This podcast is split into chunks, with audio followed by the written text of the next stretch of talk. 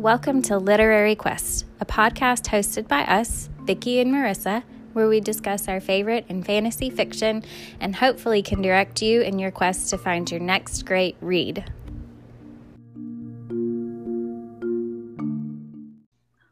Welcome to Literary Quest. This week we're discussing Shadow of Night by Deborah Harkness. We're also really excited. We have a guest this week. Joining us today is Nathan from the podcast Phantom Galaxy. Uh, Nathan, can you tell us a little bit about your podcast?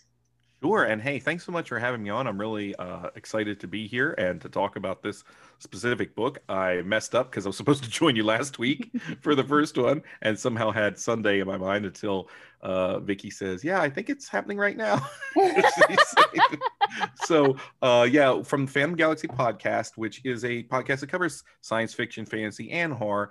And it's uh, I have a background as a film critic. I was a film critic for many years and part of the DC Film Critics Society. And I primarily kind of dealt with movies, but I also, my first love was books and still is.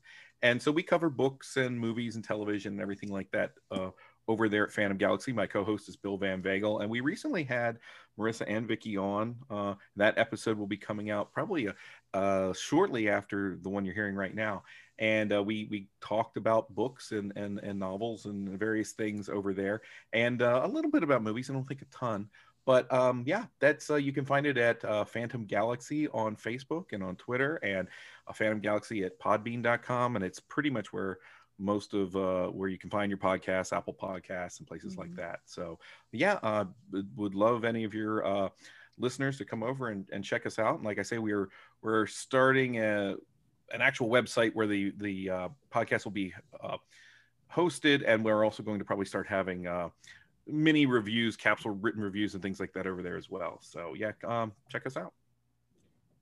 Great, yeah, his podcast is awesome, so everyone should check it out. Um, I'm going to start with our characters and locations this week.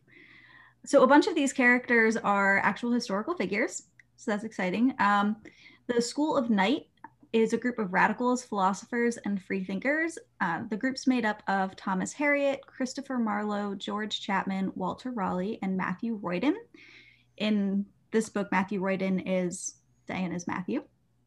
The group holds um, heretical opinions. They dislike the corrupt court of Queen Elizabeth. In our book, the way Deborah Harkness wrote them, um, Christopher Marlowe is a demon. He is, in real life, a famous playwright and poet. He has romantic feelings for Matthew and immediately dislikes Diana, which he is cre- incredibly disappointed by because she admired him greatly. George Chapman is a writer and poet. He knows that Matthew is a vampire, but is not a vampire, demon, or witch. Thomas Harriot is a demon and an astronomer. Henry Percy is Lord of Northumberland and an alchemist. Walter Raleigh is a poet, politician, and explorer we have some new vampires in this um, book. We have Pierre and Francois, Matthew's servants. They're both vampires and aware that he is a de Clermont. Gallowglass, he provides us some comic relief in this book. He's Matthew's nephew and friend. He's part of the Order of Lazarus. He is Scottish. He refuses to set foot in France as his father was killed there. Hancock, Matthew's friend and another uh, member of the Order of Lazarus. Philippe de Clermont, Matthew's father. In the first book, we learned that he was tortured by Nazis in World War II. But in this book, he's trying to keep France from falling apart. He is well known everywhere, and because of him being in the de Clermont family, um, provides significant protection. Father Hubbard, he is a vampire who rules over the vampires, witches, and demons in London. He is a former priest and major trouble in this book. He takes in lost souls to protect them, and in return, they let him taste their blood so he knows all of their secrets. He's also considered mad by several people. We meet Louisa de Clermont, Matthew's sister. Um, she is also prone to madness and blood rage. There are some new witches as well. We meet Widow uh, Beaton, a local witch called in to help Diana, but she refuses to help. Annie is a 14 year old witch sent by Father Hubbard to help Diana. She lives with Matthew and Diana, and they take care of her the same way they take care of Jack. Uh, we meet there are several witches who help Diana learn her magic. Susanna Norman, Um, she is Annie's aunt. She's a powerful witch and she helps Diana uncover her powers. Goody Alsop is a weaver and she helps Diana as well. Marjorie Cooper is an earth witch. Elizabeth Jackson is a water witch. And Catherine Streeter is a fire witch. We've got some humans as well. Jack, he's an orphan that Matthew and Diana meet when he tries to pickpocket them. They essentially adopt him and provide education to him. He's around seven years old. Mary Sidney, she's the Countess of Pembroke. She becomes Diana's friend as they bond over alchemy. She is a brilliant scientist. Dr. John Dee, an alchemist who originally had the Ashmole 782, but it was stolen by his assistant, Edward Kelly. That brings us to Edward Kelly. An alchemist, um, he's attempting to make a philosopher's stone and is basically kept prisoner by Emperor Rudolph. We get to meet Queen Elizabeth. She is the Queen of England. Matthew works as Matthew works for her as a spy. He was one of her favorites, and she's displeased that he married without her permission.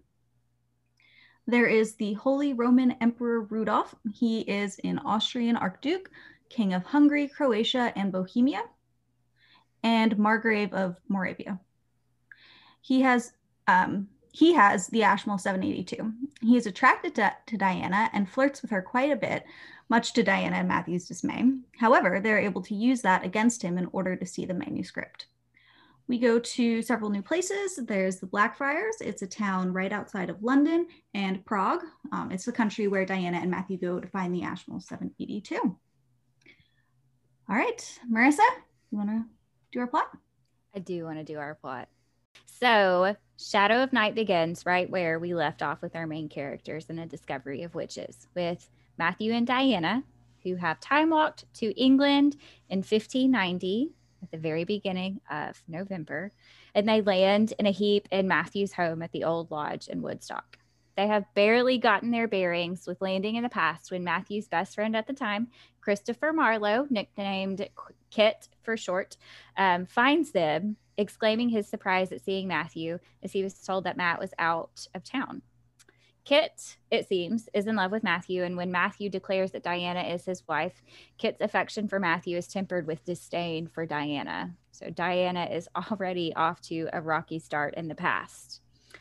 Matthew's servants, Pierre and Francois, recognizing that something is amiss with their master, instantly fall into their roles to serve their master and their new mistress, and Diana is introduced to the rest of Matthew's friends. Henry Percy, Sir Walter Raleigh, George Chapman, Thomas Harriot, who make up the School of Night. With the exception of Kit, they're all welcoming and friendly to Diana. However, she struggles with adjusting to life in the past. Not helping matters, Matthew also falls into some of his own habits, at times ignoring or belittling Diana's concerns or opinions. When they seek out the help of a local witch, Widow Beaton, to begin training Diana in understanding her magic, Widow Beaton meets them with hostility, at first stating that Diana has very little power when she is unable to perform a sim- to, to perform simple magic, and then turning on her when Diana, whose magic has evolved since coming to the past, when she touches a quince and it, it instantly goes from fresh to rotten, essentially drained of its life force. 1590 is a dangerous time for witches at the witch hunt, as the witch hunts have begun in Scotland, and soon Diana comes under scrutiny from the local clergy after Widow Beaton claims to have been affected by Diana's magic. Also, not helping matters is the fact that Kit is also spreading word of Diana's strangeness. One night at the old lodge, Matthew's nephew, Gallowglass, and his companion, Hancock, arrive shocked to see Matthew as they believed he was missing. They had been traveling with him to Chester, only to discover that he was suddenly gone. The clergyman and two Woodstock locals arrived to question Diana about witchcraft, about witchcraft. And while the combined efforts of Matthew, the School of Night, and Matthew's vampiric companions are able to scare off the villagers for now, they won't stay gone for long. The same evening, Matthew receives a summons from his father, Philippe de Clermont, demanding that Matthew appear at Sept-Tours with a specific coin in hand to authenticate that he is alive. With Gallowglass's help, Diana and Matthew make their way to France.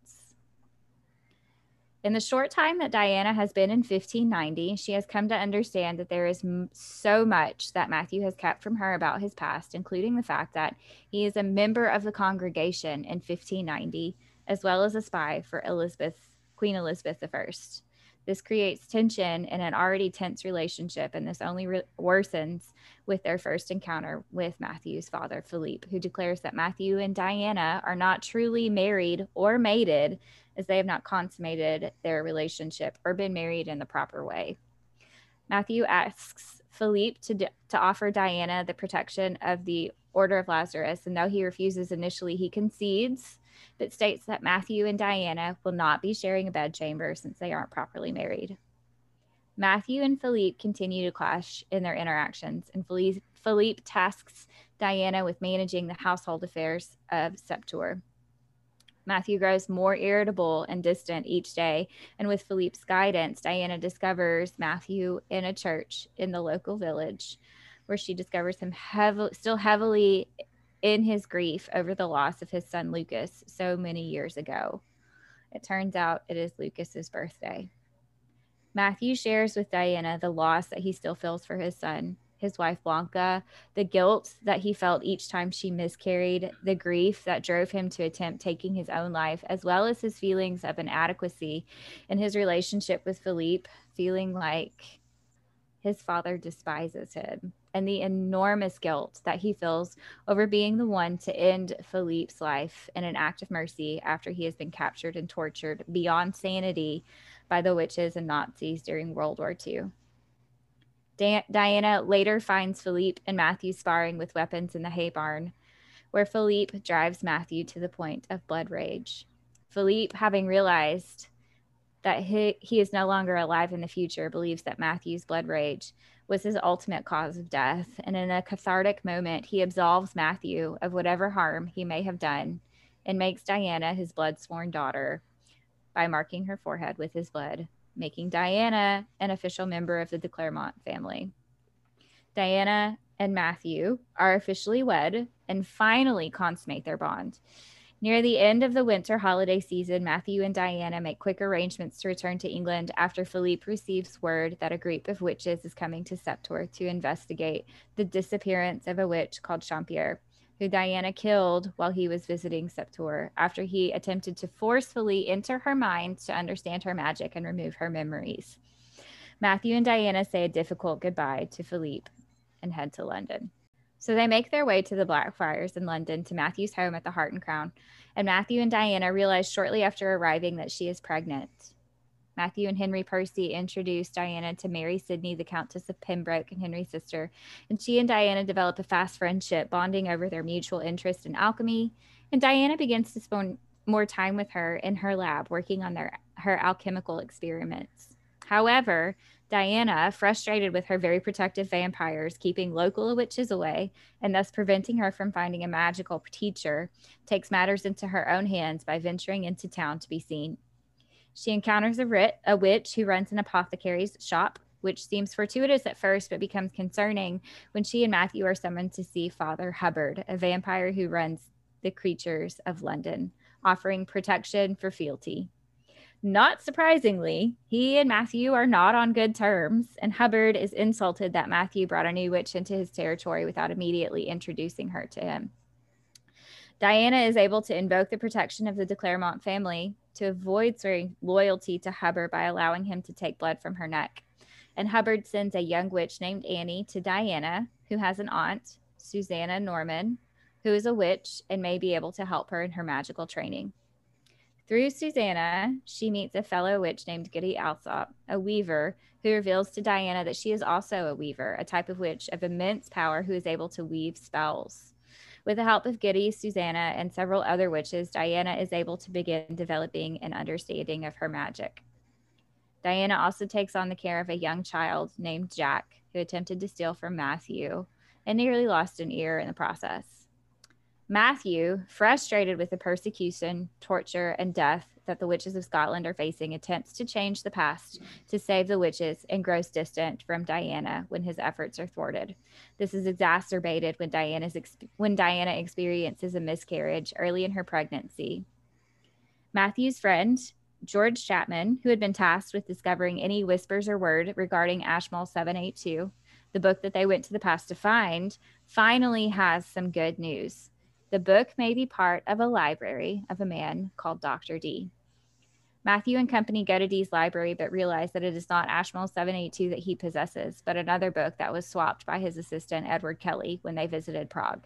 It seems Kellen has, Kelly has stolen the book and is now working for Rudolph II, the Holy Roman Emperor, Emperor to create the Philosopher's Stone. When Elizabeth, when Queen Elizabeth discovers this, she demands that Matthew go to Prague to retrieve Edward Kelly and thereby the ability to make the Philosopher's Stone, which would grant her immortality. And so Matthew, Diana, and company continue on to Prague in search of Ashmole 782. While in Prague, she also Diana is also able to meet with some of the residents in a Jewish community in the area, including a fellow witch who is also a weaver.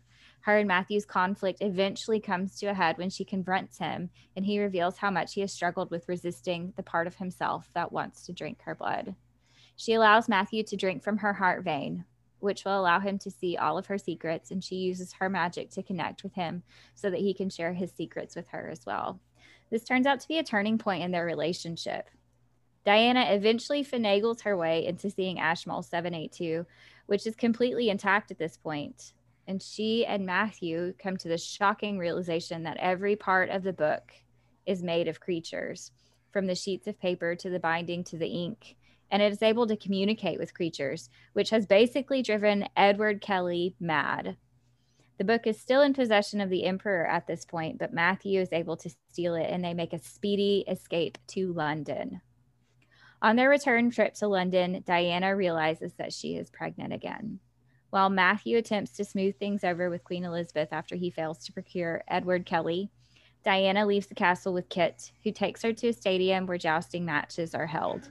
Louisa de Clermont arrives, and it becomes apparent that Kit has convinced her that Diana has be- bewitched Matthew. And they've decided that they must kill her to free Matthew. So it turns out that Kit still hates Diana. They tie her up and though she is injured in the process, she is able to free herself and use magic to detain Kit and Louisa. There aren't words to describe Matthew's fury. And shortly after, with a warning from Father Hubbard, Diana discovers that Matthew has held them captive in an asylum and has been torturing them. She pleads with him to come back to her, to release the blood rage and to control himself, and he does. And things begin to smooth out in their lives again. And then one day, when Matthew and Diana are walking, they discover someone that they did not expect to see in London in 1591. To discover who they meet, what actually happens with 78 Ashmole 782, and if Diana will be able to use her magic to get her and Matthew back to the future, to the present day, you must read the book or keep listening because spoilers abound. So, this is your spoiler warning. If you don't like them, you might stop here and pick up the book. Or if you love spoilers like me, keep reading or keep listening. My bad. Keep listening. So I think this is a book we've all read once now. This was a reread for everyone. Yeah. Yes. Right. Yes. Okay. Um, Nathan, how did you like the book? I really, I really liked it the first time. I this last time because I basically had uh, the the one week to read it, and honestly, it was where I could place it in the evening in, in between everything else going on. Uh, it was a bit more of a whirlwind this time because it is is a very dense book. I remember that the first time I read it, um, I I read it shortly after it first came out. So you know the reviews at the time, the initial reviews were kind of a little bit mixed my memory was. You know there were people that were like oh it's so much slower or it's almost there's too many characters and things like that.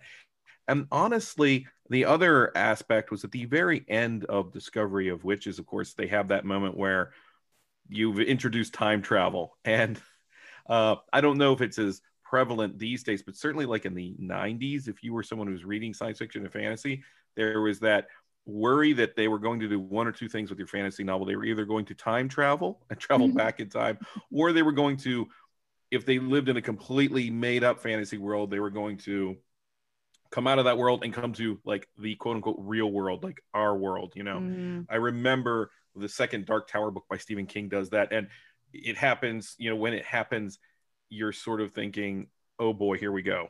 Is this going to be fish out of water? Is this fantasy mm-hmm. crocodile Dundee? What are we getting here?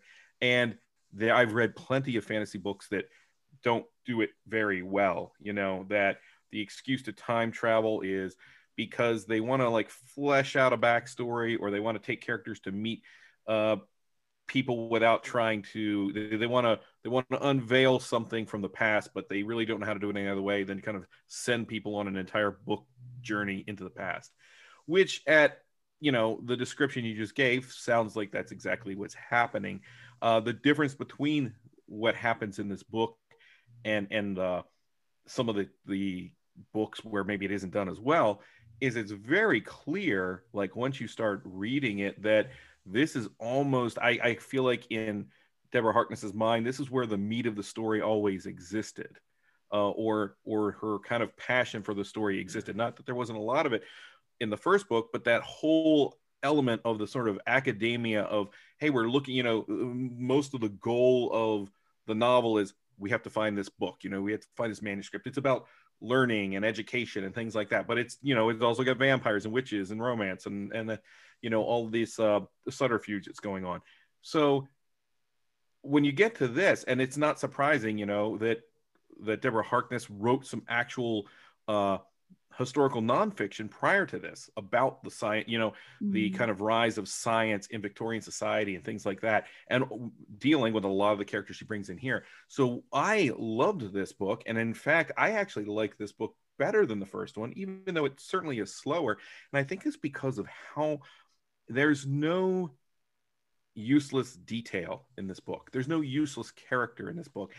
You you you know there is that kind of odd thing where I kind of call it the, the the kind of Star Wars conundrum where you meet a character and they know everybody important that mm-hmm. that's necessary to the story. You know, you know Matthew knows every important historical superstar mm-hmm. at the mm-hmm. point. You know, you know he's he's hanging out with Christopher Marlowe and Queen Elizabeth and Sir Walter Raleigh and all these other people, and he, you know, he's in the orbit of everybody, and that's okay. You can kind of forgive that and move on.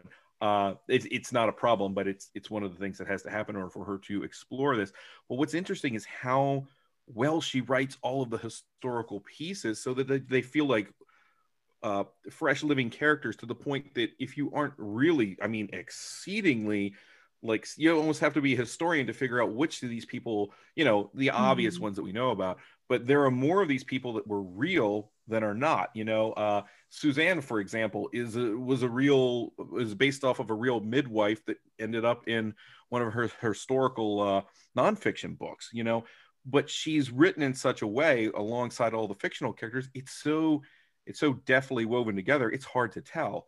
And that's what's interesting. This story doesn't feel like it's a oh you know in these other books it's almost like someone decided to take a break. It's like let's take a break from the plot and have our characters go back in time and that's not what's happening here you know they flesh matthew's story out but it isn't just it isn't just showing us what happened with him it's giving us a chance to sort of relate to and understand those pieces from Diana's perspective. You know, the fact that he they they get to meet interact with his father, I thought was fantastic. Mm-hmm. And I mm-hmm. think he's my favorite I say new character because we didn't meet him in the last book, you know. But he's probably my favorite new character that's here. And Christopher Marlowe what they his character is very insipid you know? I mean that's mm-hmm. obviously the way he's supposed to be. And it's funny because it seems like everybody in his you know everybody from a historical standpoint seems to think that of christopher marlowe. He very rarely gets a good shake in yeah. historical fiction. But yeah i thought it was great. Vicki what did you think of this book? Did you enjoy it? I did enjoy it. Um, i i tend to like time travel in general i think mm-hmm. it's a lot of fun um, and one of the things I found interesting in this book was that despite Matthew trying to change history, he couldn't. Mm-hmm.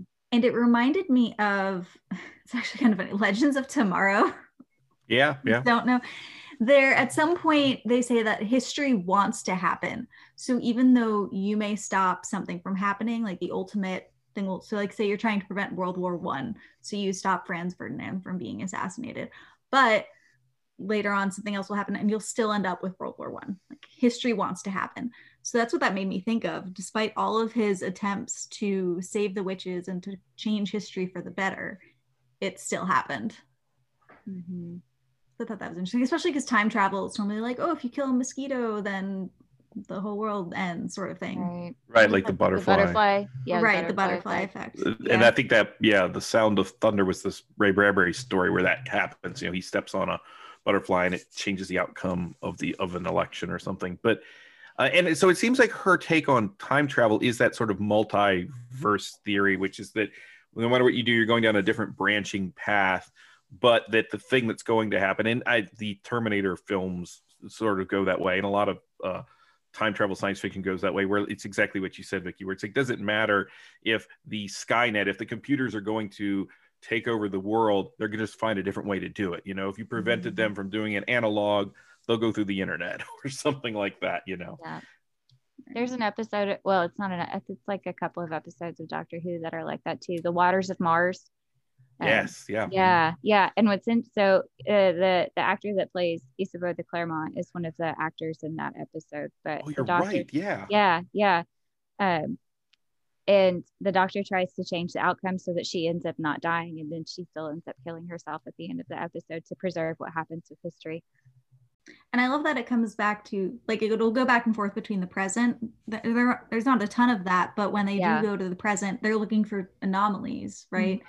So the locket um, that the artist makes they find yeah. that sort of thing yeah thomas harry is it thomas harriot his telescope that diana at the very end like her last like i'm leaving thing she has the telescope in, is it a telescope? What is it? I think it's a telescope engraved with who yeah. made it and who um, who created it so that he will be appropriately accredited instead of the credit going to Galileo. Um, right.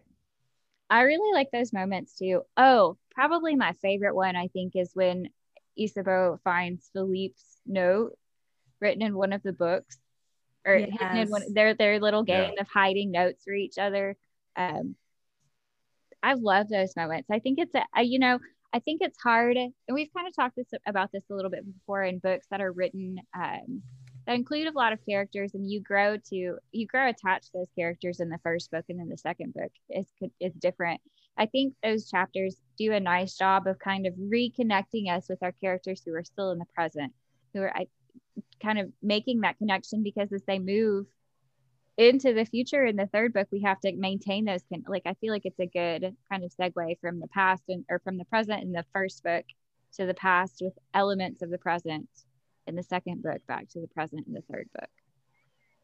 Yeah she does that in a very elegant way here in the book um, to the degree that from what i understand just because of different mediums that in season two of the show and i haven't i didn't get enough time to actually see it from what i understand is they actually have to go in and intersperse what people are doing in the modern time alongside you know it's not like they don't yeah. change change the story so much from what i understand but these these passages mm. are interjected with what everybody was doing in the in the modern world at the same time and creating a companion from the present and the past i like that i haven't watched the second season yet i bet it i've heard really good things about it though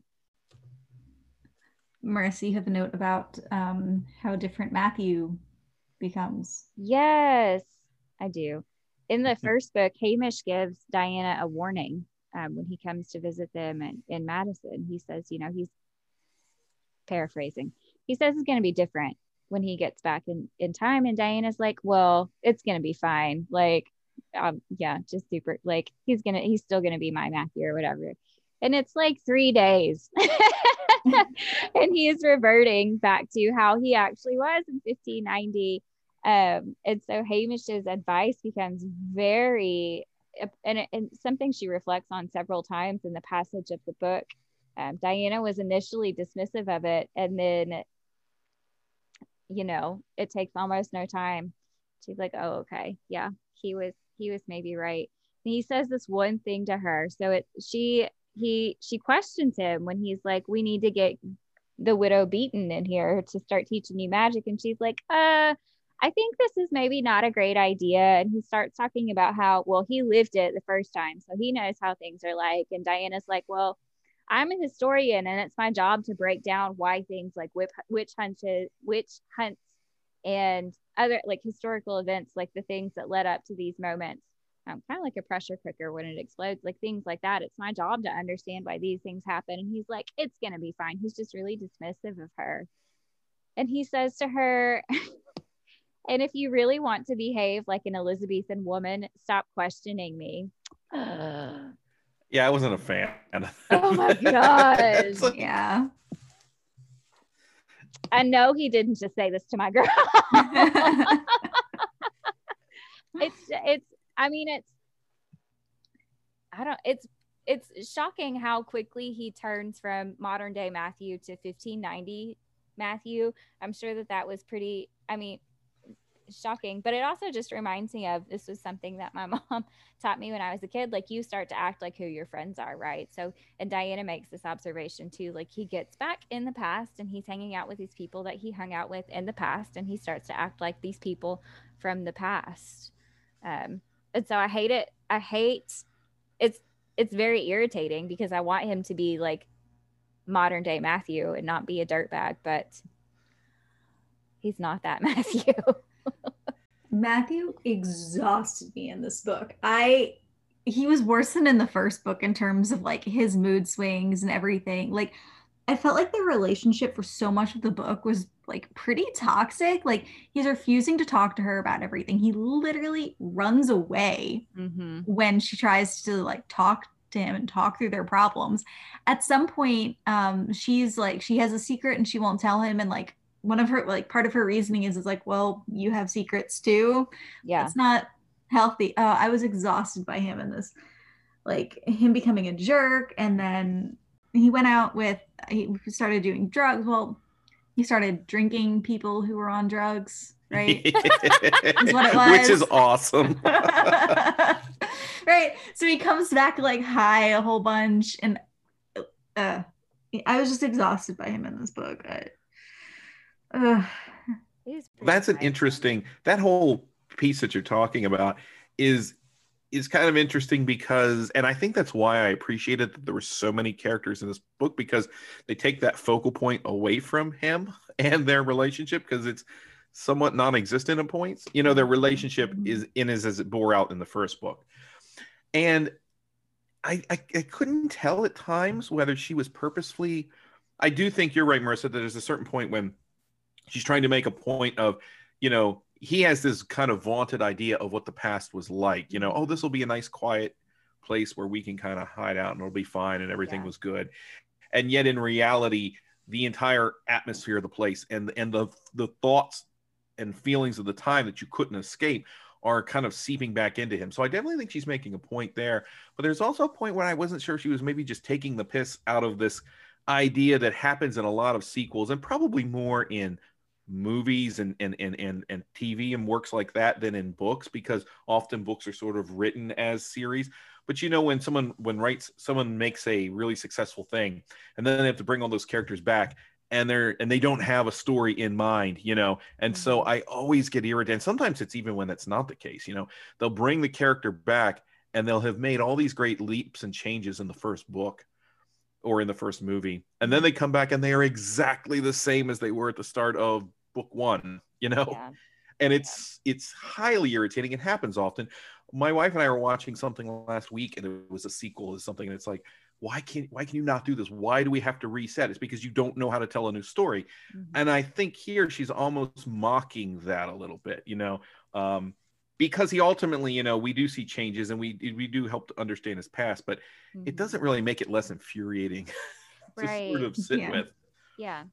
Oh yeah, definitely. I think that, you know, um in in terms of like the first book, we see a lot Diana has to experience a lot of different things just emotionally in the first book. So coming to terms with like being magic and the fact that she's actually been using it her whole life just hasn't really been like hasn't realized it um, there's you know a greater exploration of what happened with her parents and with her family in general. And so i feel like she experiences a lot of like challenging emotional things for her and experiences some level of growth with that. And matthew's kind of like steadily like he you know he acknowledges that witches aren't garbage and marries one but we don't you know just in terms of like growth for his character we don't necessarily see a whole lot and i i feel like this book is a good exploration even though it is very exhausting Vicki.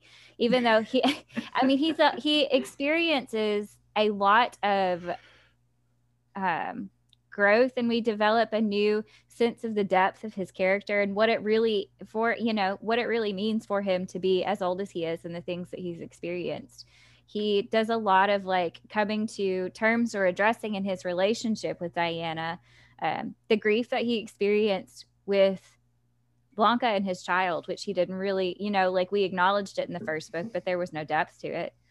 Um, we, he talks about the grief that he feels in terms of having having to kill Philippe, um, confronting um, like the uh, the feelings that maybe his the multiple miscarriages that his first wife experienced kind of how that's affecting him now that it's happened to Diana. And so I feel like where in the first book we experience a different exploration of challenges for Diana we get that say not the same but we get more of a of a um, an exploration in terms of depth for Matthew which is frustrating while it happens because he's kind of a dirtbag sometimes but it's almost like he's reliving it all for the sake of mm, you know right. he he already made some of these leaps and changes but not with her right know, yeah and how it applies to her. And yes. the fact she's a historian and and this is something that i think is one of the more unique elements of the book and you you had just touched on before when she's having that discussion with him like hey i'm a historian i'm supposed to be able to study this from a perspective and have these insights that we have because we can look back and yet here she is living in the middle of it and realizing it isn't all that easy i mean it's not mm-hmm. like her perspective is completely changed but i think that element that adds a almost like twilight zone sort of feel to it mm-hmm. you know that mm-hmm. you're sitting in the midst of all of this and you know the ins and outs and you can see exactly how i should be able to change this and yet again history wants to happen and it's right. going to happen because of how messy people are. Mm-hmm. the they descriptors were... like the especially for philippe the descriptors for philippe were so good. Like i could see the character. I could and i wanted to be near him. Like he was such an and it's i think you nathan you you mentioned that he was like one of your favorite sort of side characters. Like the way that she writes his character is just so like intriguing and inviting. Like I want to know him. I want to go to his house. I want to sit at his table during the feast. Like it's yeah, he's a guy on paper when he was described in the and not so much the first book, but when you get him here, you know, initially he is the bullish father figure, right? Like mm-hmm. he's the guy, and you're like, oh, this is supposed to be one of the challenges he had to overcome. And then you realize there is a lot more to him, and, and not you know, and that's that's a t- that can be typical. You know, they they want to have the the kind of uh, seemingly overprotective or or very rigid father. Oh, but he's still a human guy. But there's just so, she goes a step further and shows how that's just not exactly what's happening. You know, mm-hmm. that it's about perspective. So yeah, I think. And then it was very touching. A lot of what I feel like the heart of the book, a lot of times, or, or the most poignant moments in the book, occur between he and Diana, or in some of the mm-hmm. other characters. You know that um, the story that's happening there that you know uh, before we get to the end of the book you know there there's things she's working out there in that relationship with him that i think are really interesting uh there's at Sept-Tours that was just my favorite part probably because also matthew is less of a jerk right most, through most of it yes like i don't have to be really frustrated we got to the the, the Jane Austen part of the story where Darcy's not a monster anymore. You know? But, but it's you know it's funny that they that you know we kind of mentioned that because uh, and, and lord forgive me for mentioning twilight at all but i remember when those books came out before the films were on and i had not read them and before it was very clear that i didn't know anything about about them at all. And so when they come out and i had friends that were telling me oh it's like jane austen with vampires. And then like after reading a mm-hmm. chapter or two of one of them i was like Jane Austen would mm. kick your hmm. ass with her Regency coiffed boots if she heard you say this. You know, whereas I think not that I would necessarily compare the two, but a lot of what Harkness is doing in those segments feels like it owes a lot more to what Jane Austen was really doing in her books, you know, um, and that she's weaving this in. That's not her sole intent, but I feel like it comes off um, pretty well. And they get a pretty good slag in there too about the Twilight books. I think I'm assuming it's a slag at the, it's a slag at a lot of things for sure. Where he, where yes. she's expressing modern vampire fiction. Yes, and he's, I love he's horrified when she's like, yes. "Oh, off to a dinner and a date," and he's like, "What?" I think she, I think the way she writes it, it says he was aghast. yes, that part was amazing. um, there's a moment when Diana and Matthew were getting ready to leave France. And it, oh, it made me feel so many things. But it's when she's saying she's getting ready to say goodbye to Philippe, and she says, um, "You will not be alone either, Philippe de Clermont. I'll find a way to be with you in the darkness. I promise. And when you think the whole world has abandoned you, I'll be there holding your hand." And Philippe says, "How could it be otherwise when you were in my heart?" Like I was. That was my weeping. favorite exchange in the book. Uh, yes. Yeah. Oh, even now, like it's making me hot just talking about it. Like, I just there's, there's so much depth of emotion written in that scene, um, and it's we do so especially with Matthew, we do so much exploration and ter- like with the the grief that he feels in having to be the one that takes Philippe's life. Um, it's just so, oh, it's so deep and it it's so it's so sad but beautiful. She crafts she crafts images really well. I feel like it in particular in this book we see a lot of moments of grief with Matthew. And I feel like she does such a good job of crafting those moments so that you it's almost like you're able to feel the grief with him. And when he when he's sharing his loss of Lucas, like his guilt, his despair is so palpable and deep. And he says, um, when he's talking about his relationship with Blanca and their repeated attempts to conceive and her repeated miscarriages. He yeah, says, the way she said he said that, the way Yes. she stated it. Yes, after years of filling her with death, I gave her That's Lucas. yeah. Oh my gosh. Yeah. That's That's such a That's like powerful when you're like, statement. I know that's yeah. After someone says that, well, how do you respond? It's like, wow, you are grizzled.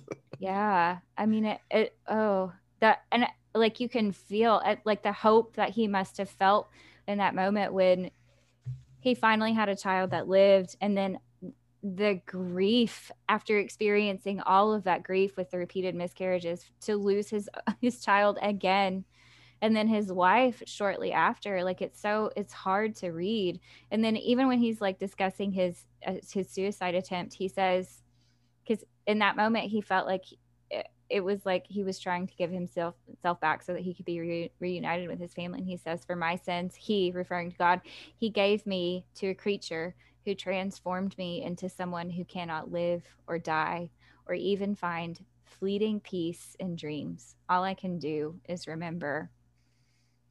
With the middle book of a of a series like this, you're usually trying to ramp up the stakes of the plot. You know, other books are oftentimes, or again, the time travel thing is almost like a lark, right? This is the one where we're going to send you on an adventure, and the primary thing is to watch your relationship grow. But that's not what this is about, really, at all. no and it lingers on the grief of several characters to an extent that uh, and i think this might have been why some of the initial reviews were like well it's really slow or it's just it, it it there's too much going on you know a lot of these characters are dealing with some form of loss you know Mhm. and when we meet them, it's not for the purpose of getting to know them so an exciting thing can happen. It's getting to know them through their loss. You know, most of these people are, they're not defined by it, but it's the door by which we have a context for them, most of them. yeah I wonder if before he met Diana, if he still would have felt bad. I don't think he would have, right? Like, so if he had to time walk back then, like back to 1590 for whatever reason without Diana, without meeting her, I don't think he would really try, right?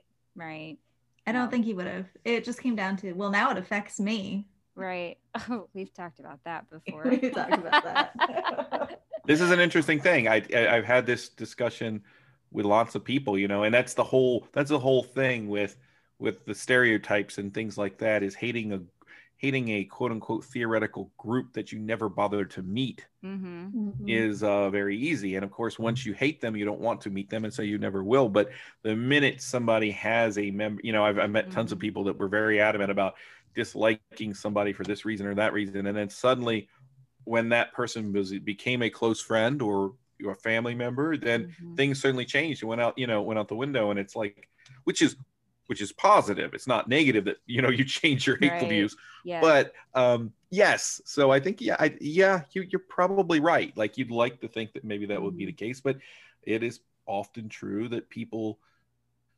they once it does affect them once we're able to Mhm. see uh that that most people have the are struggling with the same sorts of things and want the same sorts of things that we do it should be an obvious no-brainer but sometimes it isn't.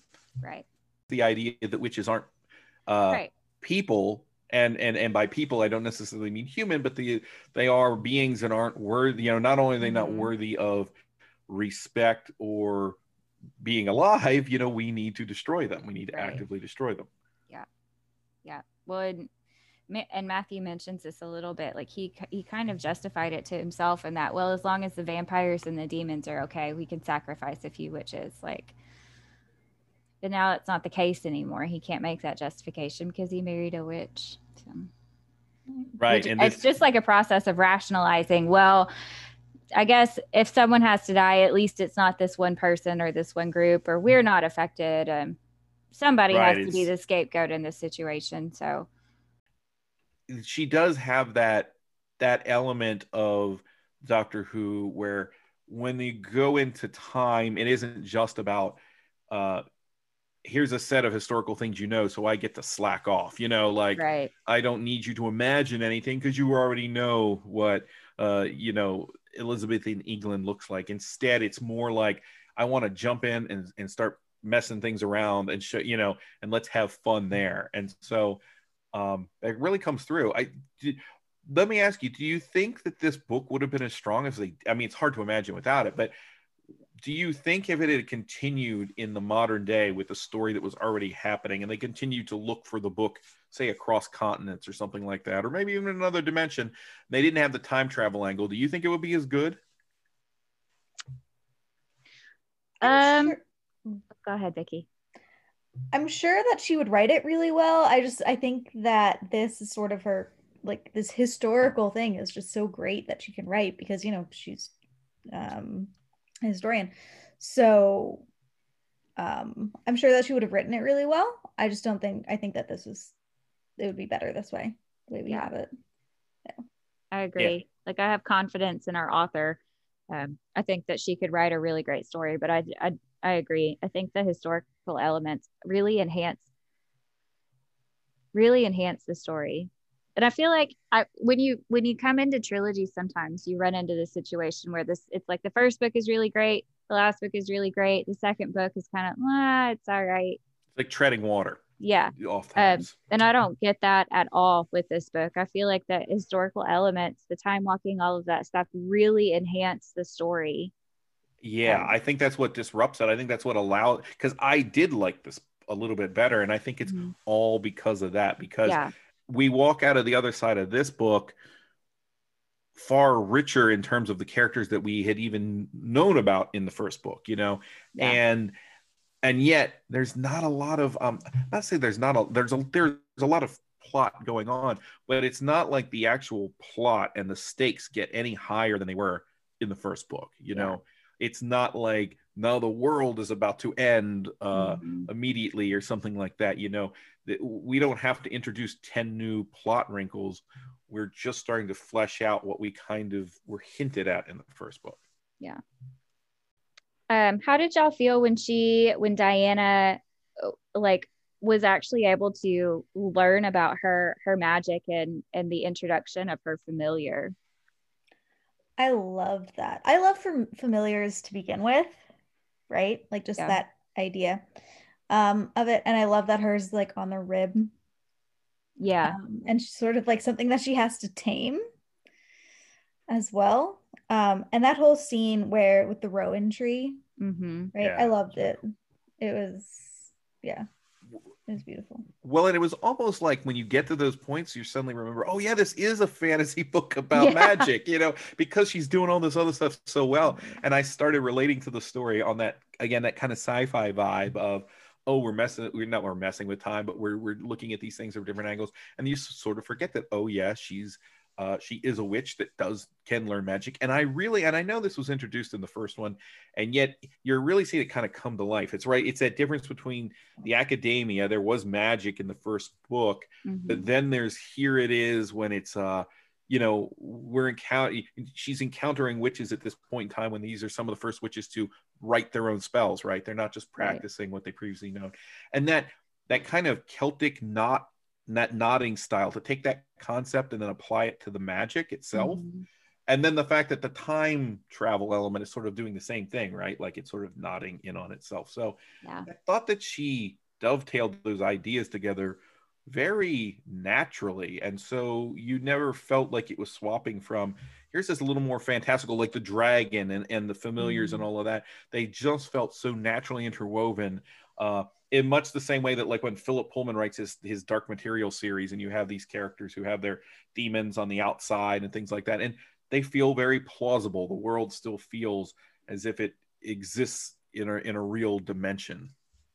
Oh I just I feel like there's a whole lot of magical symbolism that happens particularly in that scene like with the road like there's just a lot of things that are really significant to like the magical world that happened in that scene it made me want to investigate i just want to learn more now. And i think that's ex- like i like that when i when i read something and it makes me want to investigate further what what is yeah. actually occurring in the scene like okay why is the rowan tree significant in this situation? Why like i, I think that that's a good indicator for writing when you want to learn more about the things that have been written yeah, I agree. I when people walk away and say I was confused or I didn't completely understand that, or with movies, you know, I what was all this about? I didn't understand it, and I said, well, I like that because for me, when you sit down to something and all of it is fed directly to me, it might be, hey, that was that was a pretty good meal, but there's Mhm. nothing left to, you know, there there's Yeah. nothing left to explore.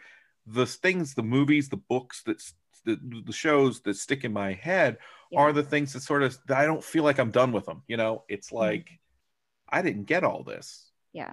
Which means I get to go back and try to get all of it. yeah explore like and even like in the second read and i feel like you discover this a lot when you're uh, when you reread books like you run into things that you didn't remember before that it's like oh okay well i'm making this connection now that i didn't make before i Yeah. feel like they did a lot of that in this book it's like okay well there's still And I think a lot of it pertained to the magic. And the magic more in terms of how Diana was discovering herself. Like reading the two books back to back again, realizing so much of like the character changes that happened to her in the first book are sort of metaphysically played out in the way she learns her magic in this one. Yeah.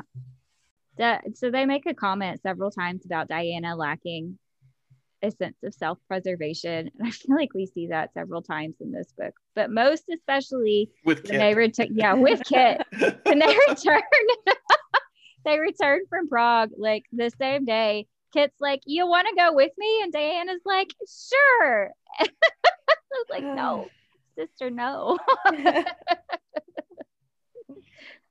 and then she almost dies you know, if we're talking on. about great lines to go back to Gallo Glass, they had mm-hmm. that one point when she's again her descriptions when she describes it, she says when she talking about him coming back, she says Gallowglass returned to Sporing Grass with two vampires and a pretzel. yeah. Yes. Yeah he's so he's so great. But that one line, just the, it- again, it's how much she can do, and I think that's what does tie her, and I think it's what makes her work really good. Is some of the way she writes these characters is comparable to the writers who would have been writing at the time. You know that Yeah. she that she authors the, the, the that she sets the story, and so I like that she has that kind. There's a little bit of that Elizabethan, and if you're like later, that Victorian wit is sort of interlaced in there. You can tell that she has a very good handle on it. I think Mhm.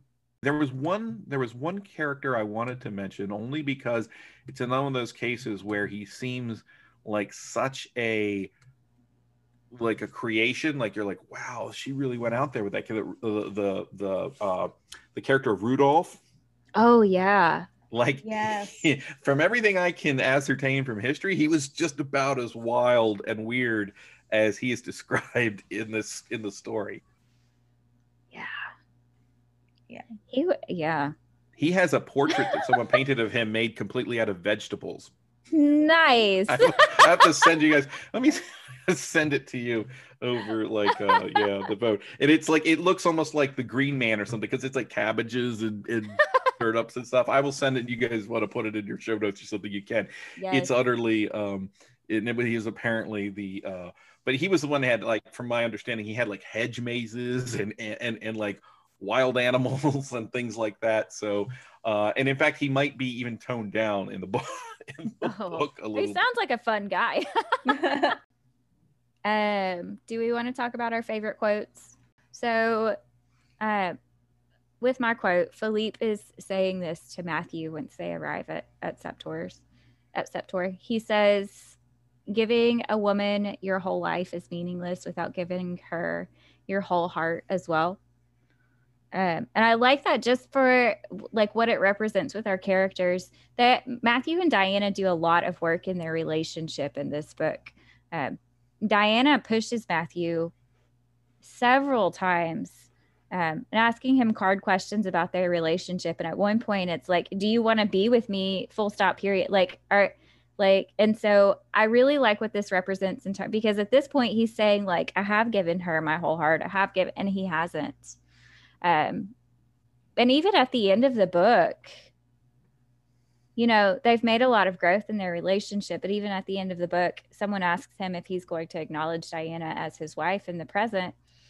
And he doesn't ever give a definitive answer either. And we're assuming that that's in part because of fear for her life and for his children because she's pregnant again. But um, I like that. Just, I think it, I think it's, a good sort of representation of what happens in their relationship in this book. And so that's why I like that. Next. Sure. I had a couple. Um, so this one was said so Jack, the little boy that they kind of adopted, um, has nightmares at night, sort of like flashbacks, I think. Um, and when Matthew's comforting him, um, Jack says, All the monsters looked like ordinary men tonight. And Matthew says, They often do, Jack. And that's so true. I mean, like, the worst monsters are men, or well, not men, like in general, but Right. like humans, you know? Like, they, um, you know, even though this book is about demons and vampires and witches, and we don't really have that in the real world, but that's, it's the truth. Like, humans can be monsters themselves. right. And we always, I feel like, and we saw this in, uh, there's some book that we read where they, this is a quote, but it's like you always expect evil to look evil, Right. And it doesn't. A lot of times it's fairly innocuous looking. What book was that? I want to say it was in the Bargainer series. Right? That's Does what I, Callie say that about one of the? Does Callie say that about the? I don't remember the name of the bad guy. Yeah, and it's kind it's kind of like a common sort of Yeah. thread through a lot. Yeah. I remember in um in Lord of the Rings, you know, when they meet Aragorn for the first time, I think it's Frodo who says, "You would think that you know an agent of the enemy would uh, uh, look fairer and feel fouler Mm-hmm. than, than Aragorn does." another quote I had was revenge is never an adequate remedy for loss. And Philippe is saying this regarding um, Gallowglass because Gallowglass got revenge on the per- person who killed his father.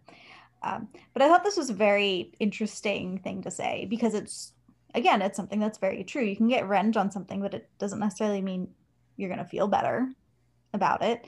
You still have to cope with the underlying feelings of hurt or in this case, loss that happened. Uh, and finally, this one was kind of funny. Um, though she was a vampire and I was a witch, we had reached unexpected common ground when it came to the idiocy of men. and I enjoyed this because it was about these like really smart philosophers, right? That Mhm. like that just it made me laugh because you know it's the what were they called again? The School of Night. yeah like this the like these really smart people these scientists and scholars and stuff and they're just like there, there they're you know Yeah. um i as that just made me laugh Yeah. Nathan, did you have a favorite quote? I had a couple of them other than the pretzel one that I shared about. and some of them are just her her writing, but you know, Yeah. one of those quotes being, "You tell me that magic is just desire made real. Maybe spells are nothing more than words that you believe with all your heart." Now that does sound like something you find on a fortune cookie, but that idea that mad you know magic is just desire made real and how it plays out in the story again i feel like that's the kind of the it's a it's an easy thought to catch hold of and see how it applies you know uh, that magic is just desire made real if you think about it that's all magic has ever been, you know, Mhm. ever, not just in this book, but in in how we even think about it in terms of fantasy. Yeah. And uh, so I thought that was a very interesting encapsulation. And on its on the face of it, at least me, because I'm cynical, I kind of rolled my eyes the first time I read it, and then I thought more about it and thought, no, that's actually, you know, that that makes sense. You know, Yeah. it has a sort of purity to it in the same way that like Tolkien would describe it or something like that. Uh, oh, there's the hold on.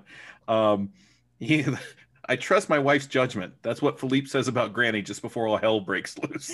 Yes. that was good. That one was a great one. Uh, and then this one, when it's, uh, it, it was Goody Alsop, but she said, "We face a dark future if children stop asking questions." Susanna, hmm which again, I think there, you know, we like we talked about. There's a there's a grain of truth in there, and um, this one, I thought this was funny considering her historian background. My experiences thus far had me planning to throttle the first Tudor historian I met upon my return for gross dereliction of duty. yeah. I think I highlighted probably half of the things that she wrote in this book. Like my Kindle's Right, it's like, uh, you-. I could just says probably so many great things. Yes, yeah, yeah. Do we have any final thoughts about this book? just that I'm really glad that I did reread it, you know, and that this gave me the opportunity to reread it because I think this is a book that gains quite a bit on the reread, Definitely. Mhm. which is not to say that it was lacking something on the first read, just unexpected uh, richness that I uh, that I got the second time through. I completely agree. I, as much as I love like wibbly wobbly time travel things like that, I was really apprehensive the first time I read this book about going back into the past, just because this era that it's set in is not typically some like my favorite. Um, and the first time I read it, I remember just I loved how it turned out, and on the second time around, like it's even like there's just so much richness that I'm that I feel like I I didn't catch the first time that I caught the second time. Like I I feel like I'm gonna have to read it again. like Yeah, this wasn't a comfort read. This was a discovery read for me again the 2nd time through. that wraps up Shadow of Night. Join us next week. We will be discussing the last book in the All Souls trilogy, The Book of Life by Deborah Harkness. Thank you for joining us today. And thank you, Nathan, for joining us. It's been a pleasure to discuss this book with you. Thank you. I had a great time. And again, um, check out the Phantom Galaxy uh, that Marissa and Victoria will be on this week. Yeah, we're excited. We're excited. Now, if people want to find you, can you relay one more time your social media sites and all Sure, pertinent you can- information? You, you can find us on Facebook at Phantom Galaxy. We're at phantomgalaxy.podbean.com. That's our current website. And you can find us on Twitter where it's Phantom Galaxy with an F, F A N T O M Galaxy, uh, because the other was already taken. So Nice. you can find us over there, and uh, we, we tweet things out. We will be tweet uh, we'll be tweeting out this episode when it goes up, and uh, the episode Julie's are on, and everything else we do as well. Fantastic. Thank you so much for joining us today. Yeah, thank you. I had a blast. It was it was great to read this, and it was great to uh, discuss it again.